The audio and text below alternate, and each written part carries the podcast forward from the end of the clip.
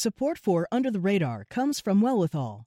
Wellwithal believes that self care is community care. Premium products crafted for your daily wellness, from sleep support to heart health to your daily regimen.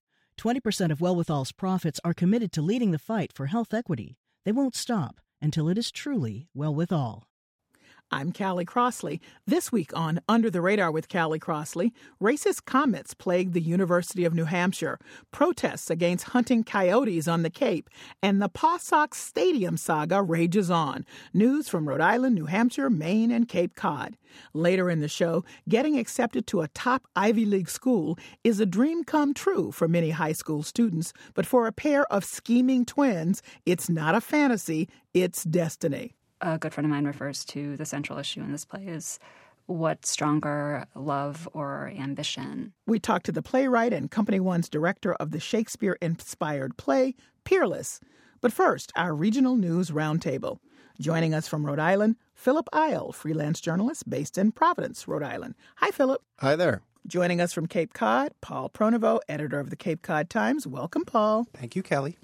And joining us from New Hampshire, Arnie Arnesen, host of WNHN's The Attitude with Arnie Arnesen. Hello, Arnie. It's a pleasure to be here. Well, I'm glad to have you because my theme for the first part of this discussion is sharks on land and in water. So let's begin with the ones on land. Up your way, Arnie. New Hampshire Representative Robert Fisher made some news when he resigned after some pressure for comments he made on a site that he created, which, well, misogynistic is probably the best way to put it. Anyway, there's been a big back and forth, back and forth, and it also involved another legislator, which I'll let you explain, um, who was not doing quite the same thing but made some comments that brought some attention. Bottom line was the head of your uh, New Hampshire State House said, well, it's bad behavior, but probably not worth a sanction or having somebody resign. And in the end, though, this guy had to resign. Go ahead. Okay, so mm. let me just start. I, I had a reporter on the air with me this week, and we were talking about this. And I want to make sure that everybody understands this story about this Republican representative, Representative Fisher, was uncovered by the Daily Beast. And it was uncovered that he was the founder and moderator of something called the Red Pill. And it is it has about 200,000 people that sort of participate in it. It is very misogynistic. It talks about rape in a positive way. It's just highly toxic, okay, everyone? But as he pointed out, I said, why did it require the Daily Beast to be able to uncover that one of our state reps was the founder and the moderator of this? And he said, Arnie, we don't have the dollars anymore to do the hot, kind of heavy lifting you have to do to do this kind of investigation. And we're so grateful that the Daily Beast was able to uncover this. So when they uncovered this incredibly toxic stuff, a lot of people started banging the drum. Uh, the governor said he, this guy should resign. The speaker said this guy should resign. So instead, they decided to hold some kind of a public hearing. But in order to create fair and balanced, notice I'm saying those words, they had to find a Democrat that they could accuse of doing something. And there is a freshman state representative named Representative Frost from Dover who writes highly charged, emotional tweets. She's very sort of flashy on social media, and she uses the F word on occasion. And she's made some comments about the fact that there are more white Christian male terrorists than any other group. And, and of course, it's offended all the white male Christians in the New Hampshire legislature. So they decided that they were going to lump her bad social media behavior with a couple of tweets with this guy who is the founder and moderator of this misogynistic site that has all these thousands and thousands of people that go in and participate. So they lumped these two individuals together and they decided to hold a public hearing. Well, one of the things they decided to do was they wanted to put both of them under oath. Well, Representative Fisher went under oath, and he basically said, you know, this stuff was taken out of context. You don't understand. I haven't been doing it for months. This was last year. This was not this year. And he made all kinds of sort of defense of his bad behavior. And Representative Frost, who also had a hearing, brought in an attorney, did not go under oath, and read a statement. Okay, so let me set the stage. And it was the wildest, most incredible hearing. People were screaming, calling each other liars. A Republican state representative who called for the killing of Hillary Clinton, was defending Representative Fisher. and we're all going, wait a minute, how can you even say this when you had bad behavior yourself? I mean, the thing just was totally out of control. It was like mud wrestling, all right? But this was a, a public hearing. So it turns out that they decide to then vote on these two state representatives and their behavior. They didn't separate them. They were, were, were required by the leadership to lump the two together as if they were the same or equal to in force and effect and offensiveness. But between the time that they had heard Representative Fisher speak under oath a Democratic state rep who's an IT expert decided to put his IT expertise to good use. And he discovered that Representative Fisher had not stopped being the moderator and participating in the Red Pills online site, and that he, in fact, was being was in continuous motion on it. So therefore, when he was under oath and said he was no longer associated with it, he lied. Mm. And you cannot believe this, everyone. But when he presented that information to the chairman of the committee, the chairman said, "Oh." I never opened it. I was afraid that maybe it was one of those poison emails that I shouldn't open, so I never saw it. And anyway, it's too late. Even though he produced plenty of documentation to show that he perjured himself. So, what ultimately happened was, by a very close vote, they decided to show no disciplinary action. But here's something even more amazing it was a close vote. Obviously, the two should not have been wedded together. They refused to allow the minority of the committee to write a minority report. Mm. All right. So not only was it outrageous, but this is like what what are you who are you protecting?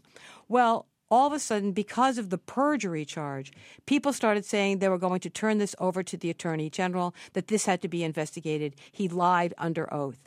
And within about two or three hours of that, it turns out that Representative Fisher resigns. Okay. And uh, I will just share with you that the, the Democratic leader said that's all we wanted. We wanted him to go. And I will share with you that's not what I personally want. If you lie under oath, actions have consequences. The Attorney General should investigate. Well, I did want to give uh, listeners a chance to understand what exactly was being said. You mentioned something of what the uh, Democratic legislator said, which is, you know, terrorists are usually white Christian men. She went on to say, men telling me to calm down and not take it hard are making me homicidal. So that was what she said. Here is what uh, Fisher, who has resigned at this point, said as part of his dialogue on this site. First of all, he's just said, one line. Just one line. The only things one needs for rape are roofies and duct tape. And people, when this was read out loud, at least gasped with horror, as they should have. And he said he started the site, by the way, because he was frustrated with dating.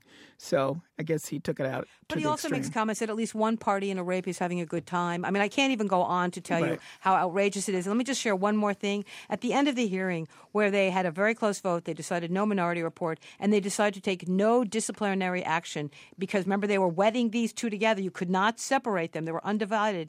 The women in the public hearing stood up and started screaming, Shame, shame, shame. I'm telling you, this was an incredible moment. And yeah, there was a lot of shame in the room, but it turned out that it probably was the idea that he perjured himself that forced him to resign, not his behavior, and frankly, not at the, I think, the flawed behavior of leadership. Well, Philip, I'm just noting the role of social media. Twitter is involved here, there's other websites involved here, and I'm wondering if we're looking for an remote influence from Washington D.C. is that maybe this is what's happening is that you know social media has become so highly charged because we're sort of in an atmosphere now where it's highly charged in general at least from our politicians yeah, I mean, I think that's certainly part of what's at play here. And look, so much of our lives happen online, and that has implications for public officials that something that might be clearly read and forgotten as a joke about being homicidal in a person to person conversation can be construed as something different in a hearing like this. I think I would to me, when I hear this story, my my lens kind of goes even bigger back to the 2016 presidential election, which, among many many other things, was a referendum on what the public will and won't stand for when it comes to misogyny. And it turns out they will stand for a lot because here we have the winner of that election who had a lifetime's worth of on the record comments about women, who was the subject of, you know, over 10 sexual harassment allegations, who was caught on tape talking about groping women and then passing it off as locker room talk. I think we as a country uh, need to look at ourselves in the mirror and think about the big picture cultural factors that allow a situation like Representative Fisher to happen in the first place. I'm not, you know, getting him off the hook. I'm just saying there is a cultural thing here where tens of millions of people voted into the highest office in the land and on the record misogynist. I mean, it's as simple as that. And what does that mean? And where is the red line for these voters who voted for Mr. Trump? And here we are on the ground level in a place like New Hampshire seeing similar things play out. So, Paul, the same question to you. I mean, yeah, I think certainly uh, social media in general has degenerated our, our level of civil discourse and, you know, up to and including the office of President of the United States. And, uh, you know, one interesting outcome of this is that, you know, words and deeds uh, apparently have had consequences. This clearly was done in a very sloppy manner uh, in New Hampshire. And, and, you know, I was kind of fascinated because when you talk about free speech, and, and Arnie mentioned that they couldn't file a, a minority report perhaps not officially, but you would imagine that they could have filed a minority report simply by writing an op-ed to one of the local newspapers or, or uh, mm. the local NPR or, or anyone. Uh, they could get the word out if they wanted to have a minority say. Of course, the story took a different direction with perjury, and so I, I guess that was rendered moot to a degree. But it is, is interesting that people now, I think, feel emboldened to make comments that maybe just a very short time ago wouldn't have felt that way. Exactly. I just want to move on to uh, Providence because there's so much bad behavior going on with uh, with our representatives, and and we're Ooh, back we're with spreading you. the wealth. Yes, Philip. Uh, the Providence City Council president has uh, been arraigned on charges including embezzlement. This doesn't look yeah. good. I feel like I should introduce myself as your local corruption correspondent because I'm always the guy talking about bad behavior in Providence. Yes, unfortunately, we have had yet another indictment on the Rhode Island political landscape, uh, this time on the Providence City Council. And I'm not even talking about Providence Council member Kevin Jackson, who was indicted last year for allegedly embezzling over $100,000 from a youth track team. And earlier this year, he was successfully recalled. I'm talking about a separate Providence City Council scandal, this time involving the president of the Providence City Council, Councilman Luis Aponte, uh, one of the most powerful men in the city who has indeed been indicted on basically two felony charges of unlawful appropriation from his campaign fund, embezzlement, and two misdemeanor counts of unlawfully using campaign funds for personal use. I'm drawing from the reporting of my friend Dan McGowan at Channel 12 WPRI. Basically, for a lot of observers of Providence politics, this one was not hard to see coming. Mr. Aponte has had a lot of issues with campaign finance in recent months and years. I mean, this has been a thing that's hasn't uh, risen to the level of alleged criminal activity, but he's been in the news with kind of you know bad filings and and questions about where money was going and whether there was intermingling between personal and campaign stuff. For the record, he has yet to step down as the president of the city council and yet to step down as a city council person, despite a 12 to 1 vote from his peers asking him to step down. The mayor has said he should step down as president. And um, here we are in Providence, forever trying to escape our uh, reputation as a you know place where politicians behave badly, and every one of these new indictments gets us back to square one or, or, worse. So, Philip, is there no morals clause that can force this guy to be removed if he's not going to step down? Apparently not, or at least I haven't heard of one yet. He still enjoys at least some support from his constituents. He held a press conference the other day and it made news that a couple people, he represents a neighborhood on the south side of Providence, a couple supporters were there wearing t-shirts that said, quote, it's a south side thing you wouldn't understand. oh, God. Oh, no. Um, so, you know, and there is a lot of, I've seen some interesting debate about the kind of distrust that people on the south side have toward law enforcement. And, um, you know, this has certainly generated a lot of conversation, and it's not going anywhere anytime soon because Councilman Aponte, who you know claims his innocence, and of course is innocent until proven guilty, um, is saying basically, I'm not going anywhere. I don't really want to spend much time on this, but I do want to note that the mayor uh, issued a statement saying Providence has worked so hard to overcome this stereotype, and today's indictment of Council President Luis Aponte proves that we still have a long way to go to ensure ethics and transparency to our residents. And again, that's from the WPRI report.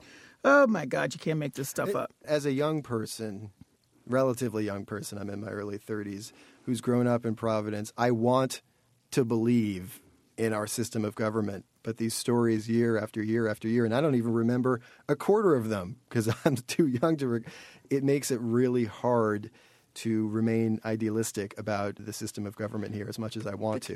So Yeah, I Can I just ask a question? It seems like Aponte, who's been there since 1998, these stories have been swirling around for years.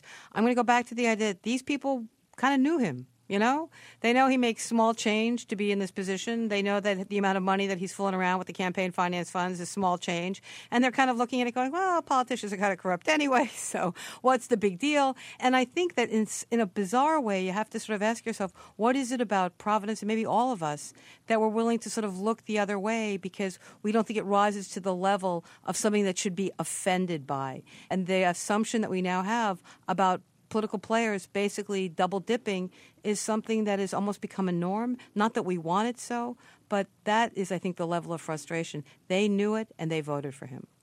I want to remind people who I'm talking to this is our regional news roundtable. If you're just tuning in, this is Under the Radar with Callie Crossley. I'm Callie Crossley, and with me is Philip Eil, freelance journalist based in Providence, Rhode Island, and Paul Pronovost, editor of the Cape Cod Times, and Arnie Arnesen, host of WNHN's The Attitude with Arnie Arnesen in New Hampshire. Okay, so I promised uh, sharks in the water. Let's go to you, Paul Pronovost, because uh, you're in the area where now there are more and more sharks. But now this is really interesting. There's a big charity and a big event that has to take into account whether or not the shark population is so significant that it can prevent having activities in Provincetown. Yeah, uh, this is interesting, and of course, we've talked uh, at- length about the sharks that have been a growing population in, in the waters of, of Cape Cod and the islands over the last couple of years. It's pretty simple math. The seal population has increased. They're a primary food source for uh, great white sharks, uh, and therefore the shark population has increased. And over the past year, maybe even two years, not only have the numbers of sharks increased, but their sort of roaming area, their habitat in local waters has has grown as well. So they're going from what had been just basically a very narrow spot in Chatham. Now, with so many sharks, we have a, a few dozen sharks now that have been tagged by the state, so they have uh, pingers on them and they can track them. They're seeing that the sharks are moving around far more than they were when they first arrived, and that's bad news for places like Provincetown. And in particular, there's an event that happens just after Labor Day. It's been happening for 30 years, and it's called the Swim for Life. And it's a charity event, swim and paddling event, that's raised more than $4 million for causes related to AIDS. It was started by um, a, a local artist activist by the name of Jay Critchley, and it's been a very, very popular event for, like I said, many, many years.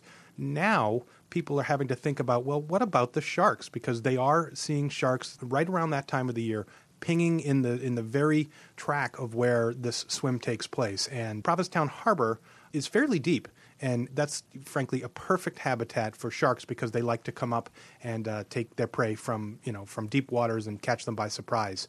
So uh, I have to say that nothing has happened at the Swim for Life related to sharks. Uh, in fact, uh, it's been a very, knock on wood, successful and safe event for all of these 30 years. And only once in the time that we've been talking about sharks has there been an incident involving a human. Uh, a man from Colorado was bitten off the coast of Truro, but all other uh, years we and, and times we haven't seen any incidents. So you know it's a concern. It's not, I think, a deep fear, but it's something that now folks here have to take into consideration. And so Jay Critchley and others are considering their options.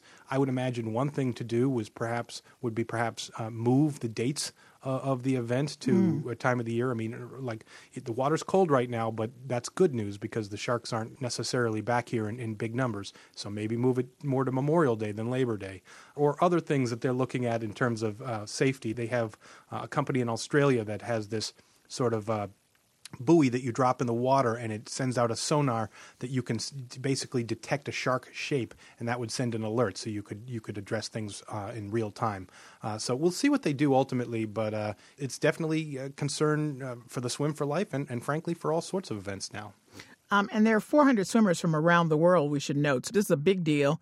And I would imagine um, other kinds of event planners will be looking to see what happens here because we're hearing about whether or not it seems like there's more sharks in the water. If it feels as though we're always hearing about um, more shark attacks and more sharks in the water, not just on the Cape, of course, but but many other places. And so I'm hyper alert to it, maybe in ways I wasn't in the past. Could I ask a question, Paul? So, th- the reason why the seal's coming down because of climate change and the warming waters, so that this has kind of now become a shark buffet. And while you look at the past and say, but there weren't a lot of sharks before, and yet there wasn't a lot of climate change before, the water wasn't so warm before. So, the past is not necessarily a good predictor of what's going to be happening now. And I know you can't eliminate risk, but you can limit risk. And the idea of moving it to a another time of year is kind of a win-win. If you can't afford that eighty thousand dollar buoy, you can perhaps afford doing something that makes more sense because again, they don't like the cold water, and yet the waters have been warming, which explains why they're showing up. So I think so many people are beginning to realize you have to start making informed mm-hmm. decisions, and you can't look at oh, but five years ago or ten years ago. No, that's not going to tell you what's going to happen this time. You're absolutely right. And for the record, one of the things that people point to is federal protections on seal hunting, which used to be legal uh, back into the up to and including the 70s and into the 80s. But now seals are protected in great numbers, so the populations were naturally going to grow everywhere. But but there may be something too to the the warmer waters, and certainly Cape Cod lends itself, you know, sort of that rocky coast and, and a lot of uh, fish food uh, because the seals are feeding on the fish. Uh, so that's why they're here. Um, but you touched on something, and I think it's sort of you know the undercard of, of this story is that the awareness has grown considerably here, and, and education uh, has grown considerably. And I think a lot of folks here on the Cape are, are trying to do things, uh, to, you know, in, in, this case, for example, with the Swim for Life, they're looking to take proactive, uh, you know, uh, decision making here as opposed to reactive. And and they're looking at places, you know, we mentioned Australia, uh, but Cal- the Southern California coast offers great lessons. Uh, South Africa offers great lessons, and in and around the Cape, uh, the, the, the folks here, harbor masters, Coast Guard, the local police and fire, and others they're looking at all of those examples because they don't have to, you know, draft a plan really um, from scratch. They they can follow a script. Um, before we move off uh, from the Cape, Paul, I want you to address another animal story you've got going on down there. Um, a little tension now around a petition uh, to um, uh, really uh, ban um, shooting coyotes, um, and you know, there's a there's a big population. There's a lot of people calling for it now. Um, but uh, coyotes have been hunted there legally for some time. Uh, so talk about that, if you will. Yeah, this is another, uh, uh if you, I guess, who knew story. Uh, I certainly didn't know. Um, I, I, I, have to say, I did know that there was hunting in the national seashore. And, and the national seashore, I, I, think most folks are aware, is, is that uh, stretch of protected land that goes um, from, from Eastham and around the outer bank of the Cape all the way to Provincetown. Uh, it was created in 1961 by President Kennedy, uh, preserving beaches, preserving the land, and really has, has created a, a really spectacular natural habitat uh, for all sorts of, of life and uh, coyotes being among them. Uh, and in fact, on the Cape, uh, the, the, coyote population has been growing explosively in recent years, uh, and in particular in the National Seashore, where you can really roam free, I, I, think it's it's been growing. But what I didn't know was that coyotes were getting hunted. I did know hunting took place, and I knew they hunted everything from, from deer to turkeys. Uh, but I didn't know uh, that coyotes were were uh, on on the list. Uh, and I guess I thought, well, why why would that even be something? And and that kind of gets to what this survey is about. The coyotes uh, aren't a food source. It's it's trophy hunting almost exclusively, and that is why about three thousand people have uh, signed a petition calling on the Cape Cod National Seashore to ban the hunting of carnivores in the seashore footprint. Um, we'll see where it goes. Uh, the hunting has always been allowed, and, and the position uh, of, of the just uh, the, the, now former uh, superintendent of the seashore, George Price, has been well. There's no reason to stop it. We're going to allow it. Um, he just left. He just retired uh, just a couple weeks ago, and I think that's probably why uh, folks are taking another shot at trying to get this banned. Um, we'll see where it goes. there's certainly a lot of interest in in uh, in, in, coyotes and, and, and other wildlife. Uh, there's a there's a, an expert down here by the name of uh, Jonathan Way, who's a biologist and, and works as a part-time ranger. Uh, as part of this petition, in addition to banning coyotes, folks want to make uh, John Way uh, full-time and allow him to study coyotes. Um, he's already done a lot of groundbreaking work. he's he's done a lot of work on this creature called the coy wolf, for example, which is a hybrid uh, wolf and coyote. Uh, so they want to allow John Way to, you know, cut loose and, and to focus on this and to protect the animals. Um, again, as I said, we'll see where it goes. All right, let me move to back to New Hampshire, where all kinds Oh, of stuff is going on. Um, racist incidents at the University of New Hampshire, Arnie. This is now there was a town hall uh, very recently, and but uh, your note here is that it didn't uh, doesn't appear to have eased tension. So first of all, it's because of graffiti that's all over the campus um, that appears that some of it appeared freshly after the first indication of it. Well, remember this is a very this is a very white state, New Hampshire. Okay, it's a very white state. It also is the state that uh, was the first one to give uh, Donald Trump a win. I need to sort of set the stage here, and uh, people have been saying that really since the fall, they feel this sort of rise in tension. Swastikas, the N word, increased graffiti. People are feeling more and more uncomfortable, and just like we're seeing on the national stage, it seems like you know the license to be polite or the idea that somehow you should respect others that seems to be dissolving, and then everyone thinks that whatever comes into their head is something they can say. So as a result, they held a, they held a three hour town hall, everyone, and it was incredible. And people were talking and screaming at each other. And then right after the three hour town hall, there turned to be on Sunday a message board on a freshman dormitory uh, that read "Be an ally." Obviously, they're trying to sort of you know bridge the fight and bridge the anger. Uh, was uh, was slightly erased and in a ballpoint pen, and written across it was the N word. So it obviously wasn't seeping in. And then, of course, it's really easy to sort of blame the sororities and the fraternities, and apparently the liaison from the from the sort of uh, the the student uh, the student activity board uh, posted something on Facebook that was totally inappropriate. It showed uh, someone in a Native American headdress with black face, and she was standing in the photograph, and she was asked to step down, even though she profusely apologized. So everybody is on edge. Everybody is sort of blaming everyone. Uh, college campuses are microcosm of what's happening, I think, with the rest of us. The question is how do you celebrate openness and diversity and allow differing opinions? But when does a differing opinion border on things that are outright racist and outright outrageous? And I think that's a really difficult line to draw. But I think in some ways, if we don't start drawing it at the college campuses, it'll trickle up into the rest of us. Is there a reason that, or has anybody pinpointed why UNH as opposed to any of the other schools in New Hampshire? probably it's probably it's the most diverse it's the most politically engaged. I mean the the most affluent the most diverse.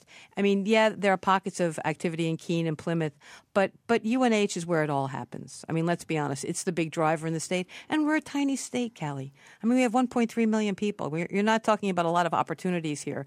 So uh, and i think this is a place where people really um, mark out their territory and uh, and now what's happening is is that Huddleston, who is the, the the president of the college, who's actually leaving, is trying to figure out what it is that he can do to establish some kind of stability here.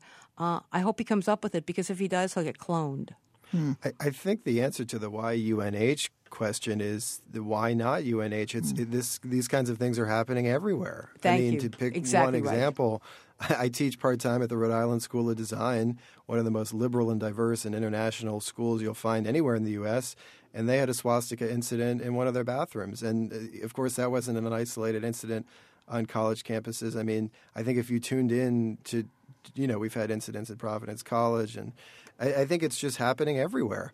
Um, and I think, uh, you know, just to whatever talk there was about us being a post-racial society after Oh, President yeah. Obama was elected, I mean, I, I would just, you know, think to how we'll look back on this 10 or 15 or 20 years in the Yeah, future. We are, this country is a raw nerve right now. Think about the scenes coming out of New Orleans. Uh, and uh, where was it that, that Richard, Spe- uh, New Orleans, where they're taking down Confederate Right. statues? Oh, that and was Richard. Spencer's, you know, torchlit rally uh, to defend one of those, which was like a time capsule from an earlier era. Um, and think of all the things that were stirred up at, at the, you know, the campaign rallies last year.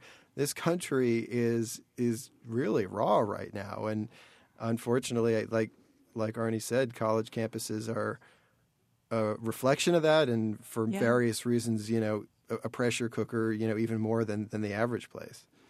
I just I asked the question. I mean, you know, I'm not naive, but Paul, um, what the millennial uh, folks will say to you and the generation uh, younger than they is we don't carry over with the same problems that you old people had. We left that all behind. We know mm. there's a differences. We appreciate differences. We embrace them, and yet as I speak around the country on uh, college campuses, this stuff is everywhere. It is everywhere, and um, it, it's unfortunate that it, you know th- things as much progress as we have made, and, and let's be clear, we have made progress. Uh, we perhaps haven't made as much as we think, and and these attitudes are out there. Uh, you know, I was thinking, as as Phil said, uh, you know, you, you could go right down the list of colleges where, where examples have happened. And I remember right after the election, for example, at Wellesley Co- College, uh, yep. you know, two young men in a pickup truck drove onto the campus and were trolling people and yelling and, and uh, you know, obscene things and, and uh, racially charged things uh, as they drove along. And I, I thought, you know, Just FYI, some of that was not exactly as characterized, but the, the gist of it was go ahead. Fair enough. Know, and, you know. and uh, but, but uh, nonetheless, I mean, these things are happening everywhere, and I and I, I have to wonder if you know if, if maybe perhaps, and this is my uh, glass half full hope.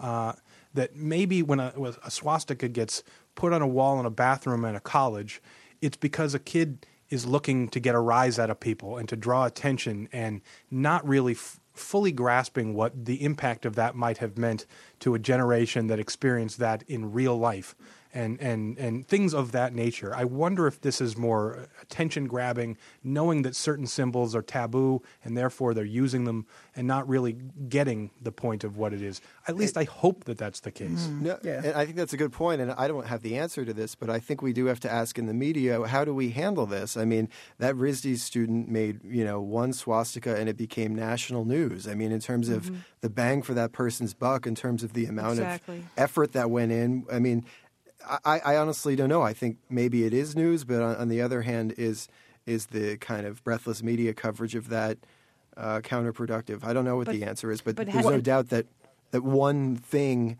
one small incident, can become major news, and and the people doing this kind of thing know that. I don't think it's the reporters. Um, job not to cover. Um, now you can yeah. you can you can call out whether quote unquote it's breathless or not in terms of its interpretation, but I do right. think it's the universities and the students' job to figure out how they are going to address it. So, uh, in fact, the coverage is about something else, really about yeah. addressing it. So I think that's where we are. Um, I just want to go back to something mm. Paul said from before. I think social media has become an echo chamber for hate. And I think mm. the other thing is, is not only is it the breathless media that's going to rep- be reporting the story, but when you go to social media and you end up in your silo and you hear you hear yourself being repeated and you hear yourself being supportive and you're in a place where nobody's sort of challenging what the heck you're saying. And we've stopped really teaching history. We don't teach geography. We're looking at civics. When we're looking at all these paucities that we have made in investing in young people, you're getting the result of that lack of education. I mean, what they're what they're saying is not only what they hear in social media it might have been what they heard at the dinner table. Well, that's you know, true. But but, but, but I will also say that social media can also be an asset for reaching and for you know being activists in a positive way. So we, it's not just the medium. We have to figure out uh, how we deal with what the message is, however it is being distributed among young people. So and, let me let me let me put an end there because I because Philip, I want to get yeah. to PawSox and find out where are oh, we yeah. with the PawSox, oh, yeah. the stadium. They were supposed to stay there, then now they're moving, and what's happening? And now they're trying to get a stadium. Give yeah, I don't know. So uh, m- many of your listeners will know that the the Red Sox AAA affiliate, the Pawtucket Red Sox, are based in Rhode Island, and Pawtucket is the home of the longest game in baseball history, 33 innings, and there's a long history of baseball in Pawtucket. And anyone who grows up in Rhode Island, like I did, has memories of going to McCoy Stadium and seeing the fireworks on July 4th and all that. Uh, a couple years ago, there was kind of an all-out PR blitz to move the PawSox eh, to Providence and to build a new stadium. Big there. PR and blitz. Go ahead. A big PR blitz. we talked about we it. talked about yes. it on the show. Yeah. And that fizzled out for various reasons. Among them, unfortunately, one of the the main cheerleaders of, of that uh, that campaign uh, died unexpectedly in the middle of it, and for other reasons too, that it just kind of fell apart. Uh, here we are two years later, and uh, PawSox ownership has now put forward a new plan to keep the team in Pawtucket, but to build a new stadium. And to do that, they want uh, a significant public uh, kick in of, of money that they say the state will get back. It's a total of $38 million between the city and the state. The governor supports it. The Speaker of the House is a little more wary. What interests me, and maybe I'm just a cynical Rhode Islander, is the team the other day released a one minute advertisement talking about how much history they have in Pawtucket and how much they love Pawtucket and Pawtucket this, Pawtucket that. Uh, and for me, one of the quotes from the video was For more than 40 years, our heart has been in Pawtucket. Let's keep it that way. I mean, this isn't the world's biggest problem, but I'm saying, you know, I was there two years ago right. when the, the mayor of Pawtucket had to beg you guys to keep the team there. And because And I I only think- have seconds left, let me just say this. I remember when they said, well, let's let 38 Studios come and we'll make our money back. Okay, let's hear from Paul and Arnie really quickly about Well, really this. quickly, I'll just say that the strategy uh, that the Red Sox employed in Fort Myers, Florida, eh, to get JetBlue Park built by uh, the county down there is something that they tried in Rhode Island, and it sounds like uh, so far Rhode Island's not blinking. All right. Uh, Arnie, got you got to weigh in on this? Build me a bridge. Build me a water infrastructure. Don't build me something for baseball. Sorry, sweetheart. I know I'm I'm I'm not good on this. You don't you don't you don't get to my soul. And if it's good for Pawtucket, it's good for Pawtucket. But you know what? Someone else can fund the baseball. All right. Well, there you have it there. Uh, Philip, I don't think uh, we're we're getting too much support here. Maybe I don't know. It could be. It could work. But I but I'm with Philip on this. That was a huge campaign about moving before, and I I'm not over that yet. I, am still it's a little. just a little. Yeah. It's a little insulting. I mean, That's do they not think Yeah. we have memories that go past two years? I will add one thing from the ad, and this is a little hyperbole. They say that the stadium will quote transform the economy of an entire oh, region. God. Count me slightly skeptical of that. Yeah, Where's I say? I say spread around the Italian food and you can do the same job. But that's my opinion. all right, thank you all for joining me. I really appreciate it. Thank you. Ciao.